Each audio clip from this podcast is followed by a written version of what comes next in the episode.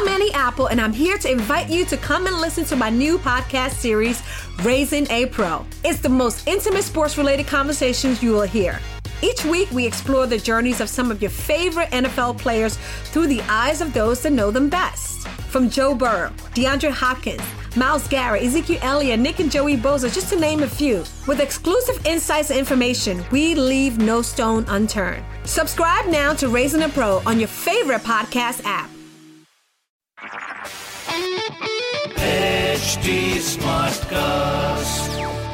आप सुन रहे हैं एच डी स्मार्ट कास्ट और ये है लाइव हिंदुस्तान प्रोडक्शन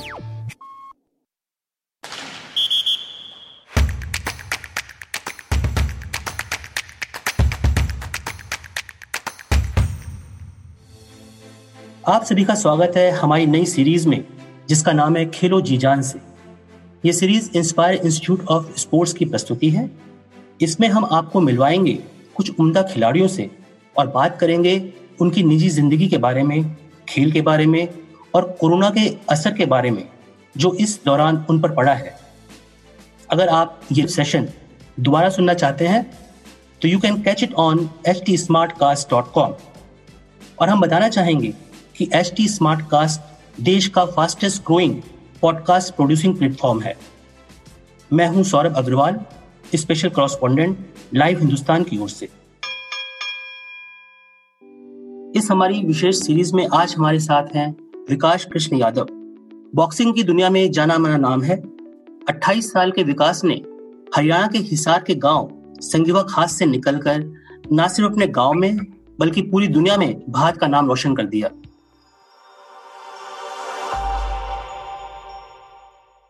विकास आपका स्वागत है हमारे कार्यक्रम में। जी थैंक यू अब थोड़ा इनकी उपलब्धियों के बारे में बताते चले। इन्होंने 2010 में यूथ स्तर से जो मेडल जीतने की शुरुआत की तो इनकी भूख अभी खत्म नहीं हुई है। इनके नाम एशियाई खेल एशियाई चैंपियनशिप और कॉमनवेल्थ गेम्स में गोल्ड सिल्वर और ब्रोंज मेडल तो है ही। इन्होंने 2011 में वर्ल्ड चैंपियनशिप में भी ब्रोंज हासिल किया था। इस तरह से देखा जाए तो अब इनके खाते में ओलंपिक मेडल की ही कमी रह गई है जो उम्मीद है कि टोक्यो बीस इक्कीस में पूरी हो जाएगी क्योंकि इन्हें टोक्यो का टिकट मिल चुका है। विकास सबसे पहले आपको टोक्यो 2021 के लिए टिकट की बधाई। जी थैंक यू ये आपकी सबसे बड़ी उपलब्धि है कि विजेंद्र सिंह के बाद आप लगातार तीसरे ओलंपिक में क्वालिफाई करने वाले दूसरे भारतीय मुक्केबाज हैं। आपने 2012 में लंदन और 2016 में रियो में भी हिस्सा लिया। आपको याद है, आज से करीब ठीक चार साल पहले 16 अगस्त 2016 को 75 किलोग्राम में रियो ओलंपिक में उज्बेकिस्तान के बॉक्सर ने आपकी राह रोक दी थी। ऐसे में इस तीसरे ओलंपिक में आप पे काफ़ी दबाव होगा? नहीं, देखिए, मैं पहले दो ओलंपिक्स खेल चुका हूँ तो उसका एक्सपीरियंस मेरे को ज़रूर काम आएगा इस ओलंपिक्स के दौरान। और देखो, निश्चित रूप से एक हम ओलंपिक स्तर पर अपना देश का प्रतिनिधित्व करते हैं तो एक हल्का फुल्का दबाव प्रेशर रहता है। परंतु इसको मैं किसी भी तरीके के एक डर में या फिर कोई एक हद से ज़्यादा मानसिक दबाव के रूप में मैं इसको नहीं लूँगा। मैं पहले बॉक्सिंग को एक दबाव के रूप में लेता था और अब मैं बिल्कुल इसको एंजॉय कर रहा हूँ, इसको एक आनंद पूर्वक खेल पा रहा हूँ। तो अब मुझे नहीं लगता ये ओलंपिक्स मेरे लिए कोई दबाव का है, क्योंकि मुझसे ज़्यादा एक्सपीरियंस इस ओलंपिक्स में, मेरे वज़न में मुझे नहीं लगता कि मुझसे ज़्यादा कोई एक्सपीरियंस्ड है। तो निश्चित रूप से मुझे इस बात का फ़ायदा मिलेगा। तो जो आप पहले दबाव लेते थे, वो किस वजह से लेते थे? जी देखिए पहले मैं अपने आप को एक इमेच्योर मानता था कि मतलब एक बॉक्सिंग के अंदर इमेच्योर के मैं हार जाऊँगा तो क्या होगा जीत जाऊँगा तो क्या होगा। यू नो के बड़े कंपटीशन के अंदर आपको बहुत सारी दुनिया देखती है तो आपके ऊपर एक निश्चित रूप से दबाव होता है। तो परंतु अब जैसे ही मैंने प्रोफेशनल बॉक्सिंग स्टार्ट की है तो उसके अंदर जैसे जो बॉक्सर्स हैं भाई हज़ारों लाखों आदमियों के सामने खेलते हैं और उनसे उनकी हार के बारे में सवाल करने के लिए भी करोड़ों लोग होते हैं। जैसे आप फ्लोट में इधर को देखो या मैनी पेक्यू या जितने भी स्टेब्लिश नाम हैं उनको करोड़ों दुनिया देखती है। और फिर मैंने सोचा कि मुझसे पूछने वाले तो सिर्फ़ पचास आदमी सौ आदमी दो सौ पाँच सौ आदमी होंगे जो मुझसे पूछेंगे भाई मैं कैसे हार गया या कैसे क्या होगा? जब वो लोग उस स्तर पे पहुँच के बिल्कुल दबाव नहीं मानते तो फिर मैं इस मैं इस चीज़ का क्यों दबाव मानू? तो इस चीज़ ने मेरा दबाव बिल्कुल हटा दिया है और अब मैं बॉक्सिंग को एक खेल के रूप में इंजॉय कर रहा हूँ। टोक्यो की चुनौती काफ़ी बड़ी है। आपके तीसरे ओलंपिक में बेशक आप अपनी पिछली सारी कसर दूर करना चाहेंगे, कोई ना कोई पदक ज़रूर जीतना चाहेंगे। तो इसके लिए आपने क्या तैयारी की है इतनी बड़ी चुनौती से निपटने के लिए?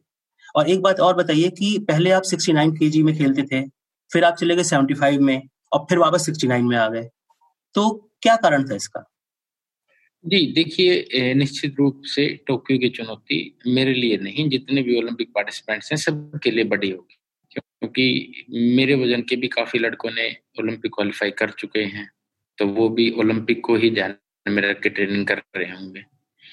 तो और मुझे जो खास तैयारियों की जहाँ तक बात है मैं प्रोफेशनल बॉक्सिंग अब करता हूँ तो उसके हम्म। अंदर दूसरे तरीके की ट्रेनिंग होती है वो ट्रेनिंग बहुत हार्ड होती है लंबे समय तक ट्रेनिंग करवाते हैं तो निश्चित रूप से आपको काफ़ी चीज़ ऐसी करेंगे प्रोफेशनल बॉक्सिंग जो अमेचोर्स नहीं कर सकते। तो ना मेरे पास एक एज होगा उन अमेचोर से लड़ने के लिए, क्योंकि मैंने अभी तक कोई ऐसा लड़का नहीं देखा मेरे वज़न के अंदर, उनहत्तर किलोग्राम के अंदर, मैंने ऐसा कोई लड़का नहीं देखा जो ऑलरेडी प्रोफेशन करता हो। उसके बाद वो अमेचोर के अंदर आया।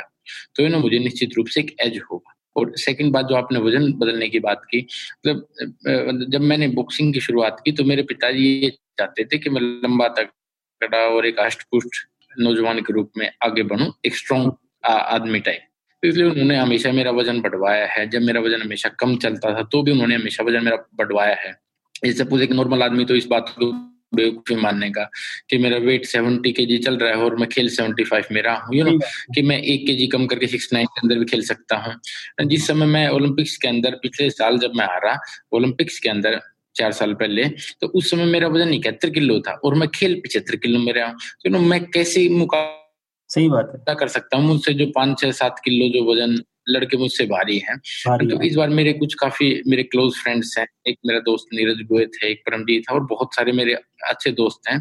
तो उन्होंने कहा कि सिक्सटी नाइन के जी ही तेरा रियल वेट है। अगर तू एक दो दिन ज़्यादा मतलब कुछ दिन अगर तू अच्छी ट्रेनिंग करेगा तो इस वज़न के चक्कर में तू ज़्यादा ट्रेनिंग भी कर पाएगा। तो उन्होंने उन्होंने मुझे सलाह दी और फिर मैंने अपने पिताजी से पूछा तो उन्होंने कहा कि अब देखो, दो ओलंपिक्स मैंने खराब कर लिए हैं।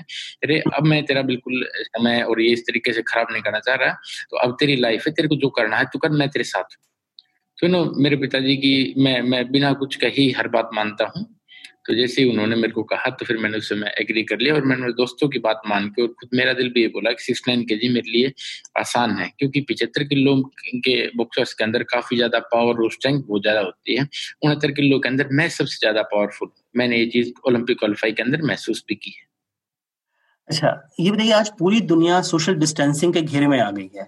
ऐसे में आपको लॉकडाउन के दौरान क्या प्रॉब्लम सामने आई? क्योंकि जब लॉकडाउन में ज़िंदगी ठप हो गई, उससे आपको प्रैक्टिस करने में कितना प्रॉब्लम हुई? क्योंकि आप पहले ही क्वालिफाई कर चुके थे और आपके सामने था कि हाँ प्रैक्टिस करनी है लॉकडाउन हो गया है। तो ऐसे में आपने खुद को कैसे फिट रखा प्रैक्टिस की? थोड़ा इसके बारे में बताइए। जी, देखिए, हर एक खिलाड़ी का जो, जिस खिलाड़ी का लक्ष्य ओलंपिक में गोल्ड मेडल जीतना है, उसके लिए पहली सीटी ये है कि ओलंपिक क्वालिफाई की। जैसे अब हमने ओलंपिक क्वालिफाई कर लिया। तो नो हमारे सामने सिर्फ़ एक ही टारगेट है ओलंपिक्स को लेके।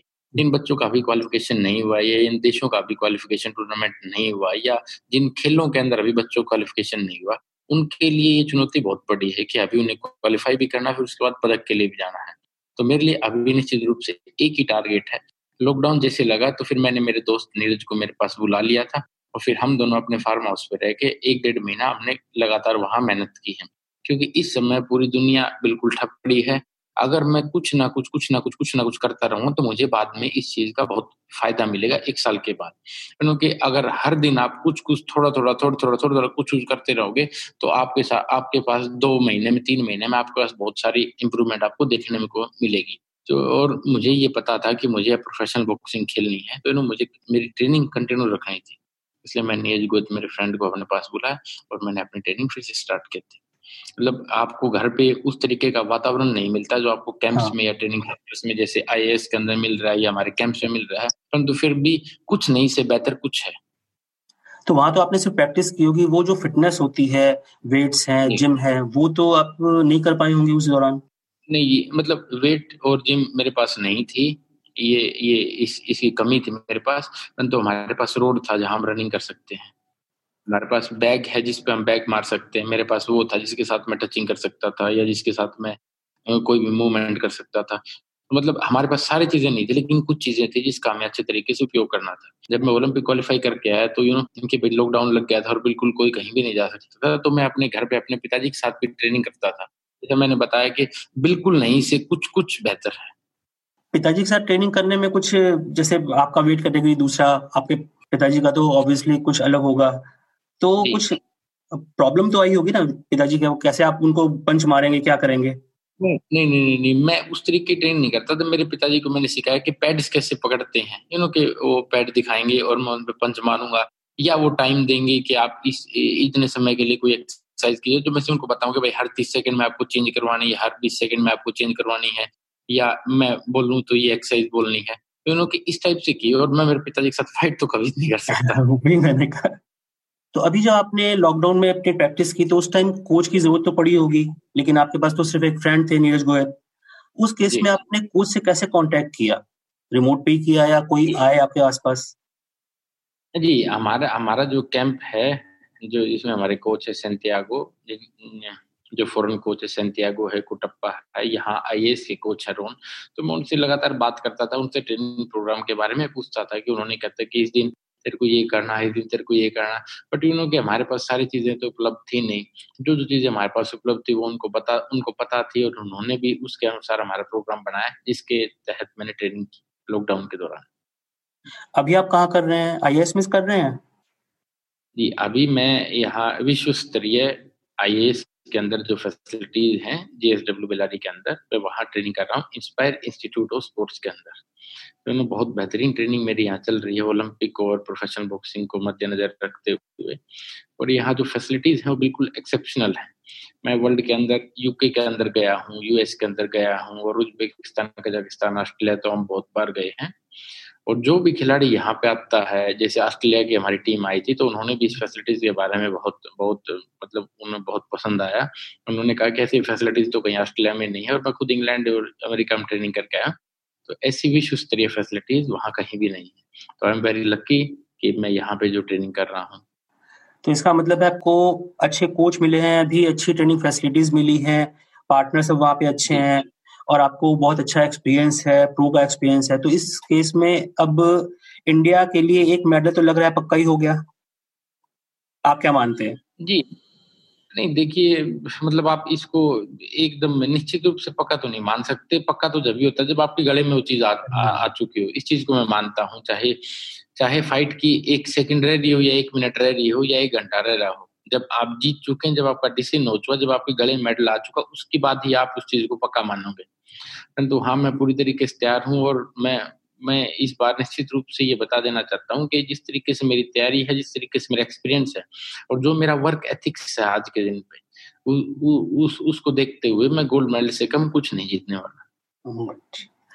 अच्छा 2018 में एशियाड में आपने ब्रोंज जीता और उसके बाद कॉमनवेल्थ में गोल्ड लेकिन उसके बाद पिछले साल आपकी मेडल की तलाश पूरी हुई नहीं और ये साल फिर कोरोना में चला गया।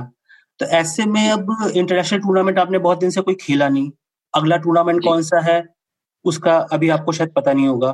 तो ये जो गैप आएगा इसमें जो एक प्रॉपर परफॉर्मेंस का जो एक जज जजमेंट होती है किसी टूर्नामेंट से होती है वो तो हुई नहीं। तो उस केस में अब आप क्या कर रहे हैं तैयारी?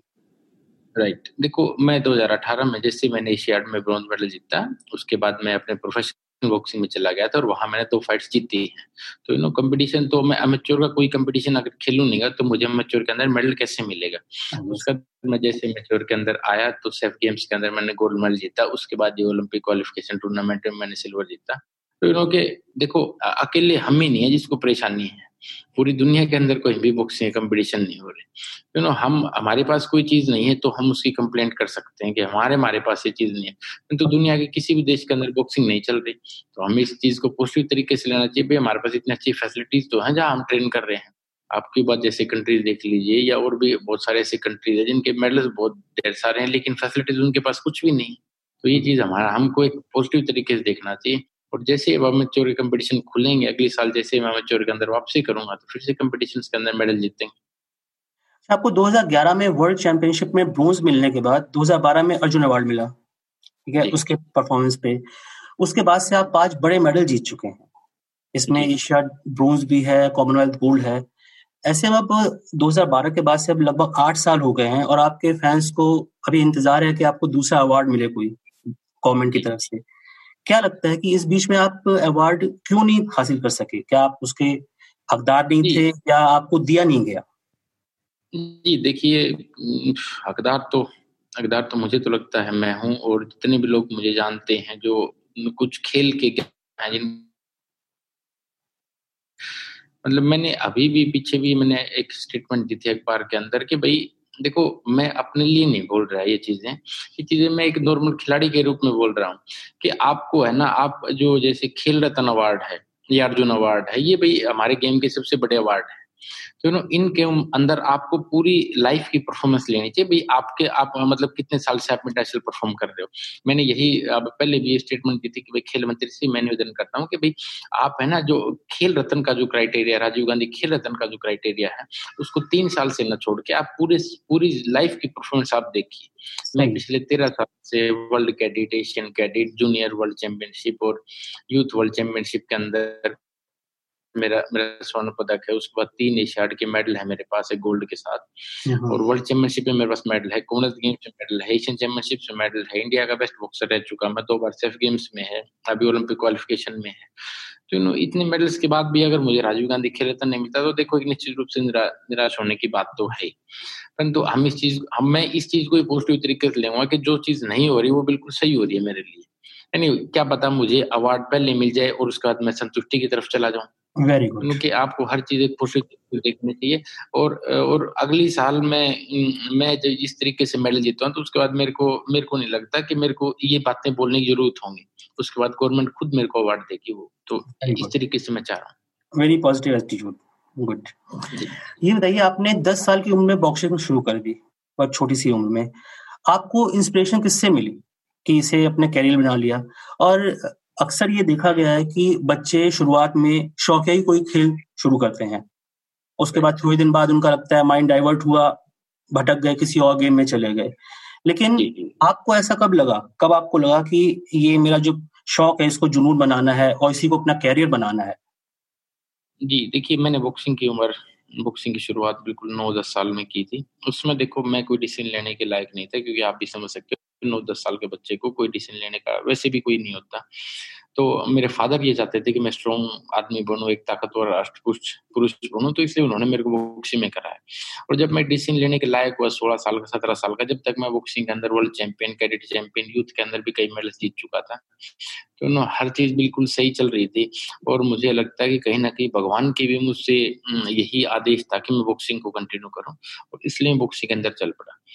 तो यू नो कि पहले ये मेरे फादर का एक मेरे फादर की एक सोच थी, मेरे पिताजी की एक सोच थी कि भाई मेरा लड़का एक बॉक्सर बनेगा अष्टपुष्ट इंसान बने। परंतु तो बाद में फिर ये सोच मेरी भी हो गई कि राइट अब मैं देश के लिए कुछ अच्छा कर पा रहा हूँ कि आपको कोई आपके परिवार के अलावा कुछ लिमिटेड फ्रेंड्स जानते हो परंतु अब मेरे पिताजी को साथ रहने वाले हज़ारों आदमी जानते हैं। क्योंकि ये मेरे लिए एक बहुत गर्व की बात है कि मैं अपने फैमिली को इस तरीके का मुकाम दे पाया और मैं ही नहीं, हमारे जो भी जो भी हमारे खिलाड़ी हैं, बहुत गरीब परिवारों से जो उठ के आते हैं, जो अपने परिवार को एक मुकाम दे पाते हैं, ये निश्चित रूप से एक सराहनीय बात है।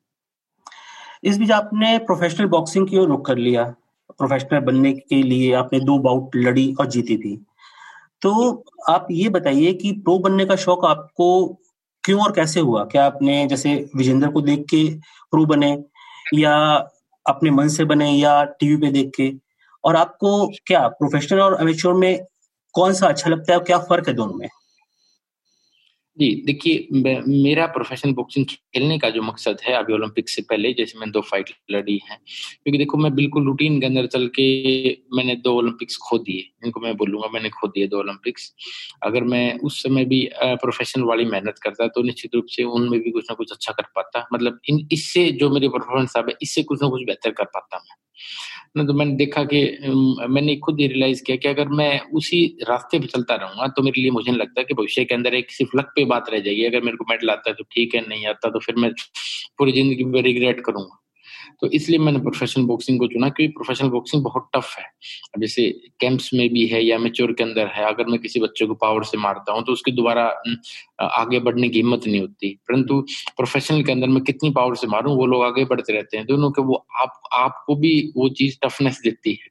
और ये ओलंपिक्स के अंदर और बड़े कंपटीशन के अंदर ये टफनेस काम आती है। हाँ। क्योंकि अब हम किसी इंटरनेशनल बॉक्सर को पंच मारेंगे तो वो तो हमसे पीछे नहीं हटने वाला ना वो तो हमारे पर अटैक करेगा तो हम उस स्थिति को पहले ही जाँच लें प्रोफेशनल के अंदर, ताकि हमें बॉक्सिंग के अंदर ओलंपिक्स के अंदर या किसी बड़े कंपटीशन के अंदर हमें कोई किसी तरीके की परेशानी ना हो। इसलिए मैंने प्रोफेशनल बॉक्सिंग को चुना।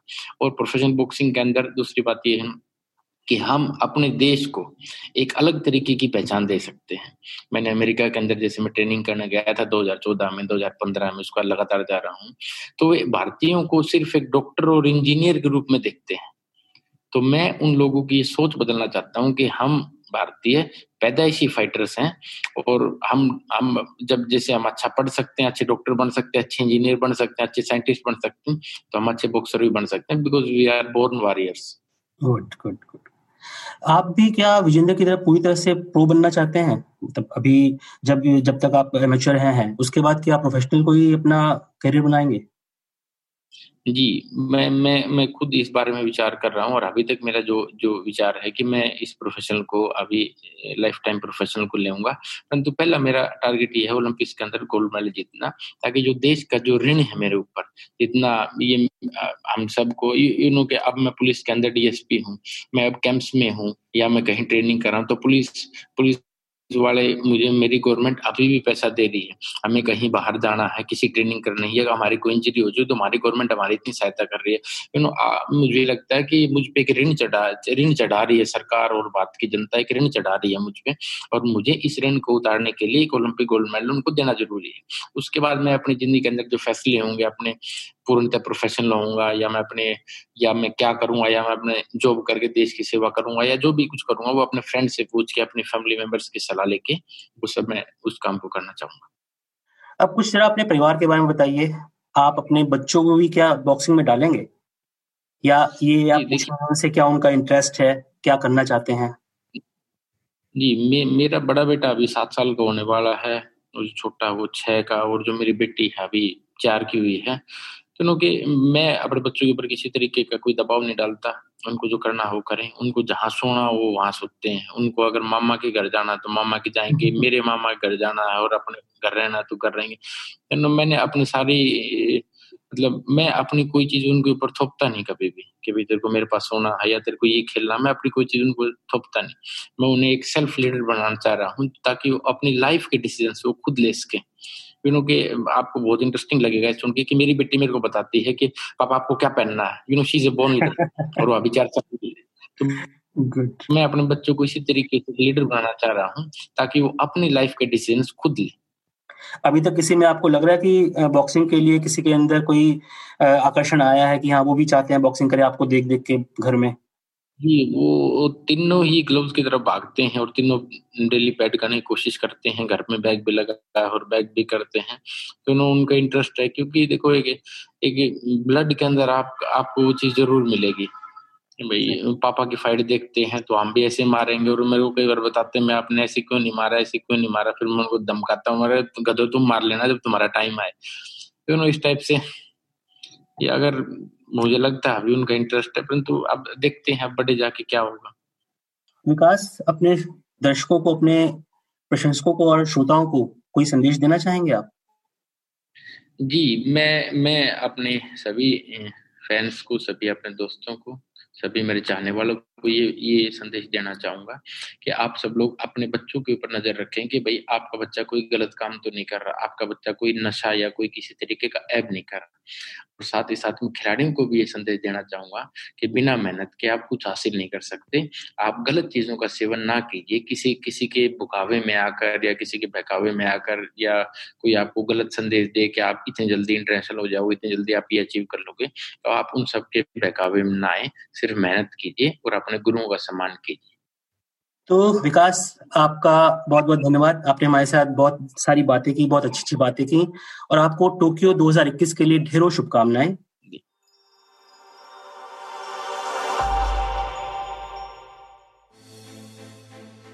तो ये था आज हमारा इंटरव्यू विकास कृष्ण यादव से। अगला इंटरव्यू होगा अगले हफ़्ते। तब तक के लिए आप हमारे साथ बने रहिए एच टी स्मार्ट कास्ट की इस सीरीज़ में, जिसका नाम है खेलो जी जान से। अगर आप हमसे या आई के किसी भी खिलाड़ी से कुछ पूछना चाहते हैं तो हमें लिखें at the rate H T Smartcast पर। हम फेसबुक इंस्टाग्राम ट्विटर और यूट्यूब पर भी मौजूद हैं। और ये इंटरव्यू दोबारा सुनने के लिए लॉक करें डब्ल्यू पर और सुनते रहिए नए नज़रिए से। सुन रहे हैं एच डी स्मार्ट कास्ट और ये था live Hindustan production smart cast I'm Annie Apple, and I'm here to invite you to come and listen to my new podcast series, Raising a Pro. It's the most intimate sports related conversations you will hear. Each week, we explore the journeys of some of your favorite NFL players through the eyes of those that know them best. From Joe Burrow, DeAndre Hopkins, Miles Garrett, Ezekiel Elliott, Nick and Joey Boza, just to name a few. With exclusive insights and information, we leave no stone unturned. Subscribe now to Raising a Pro on your favorite podcast app.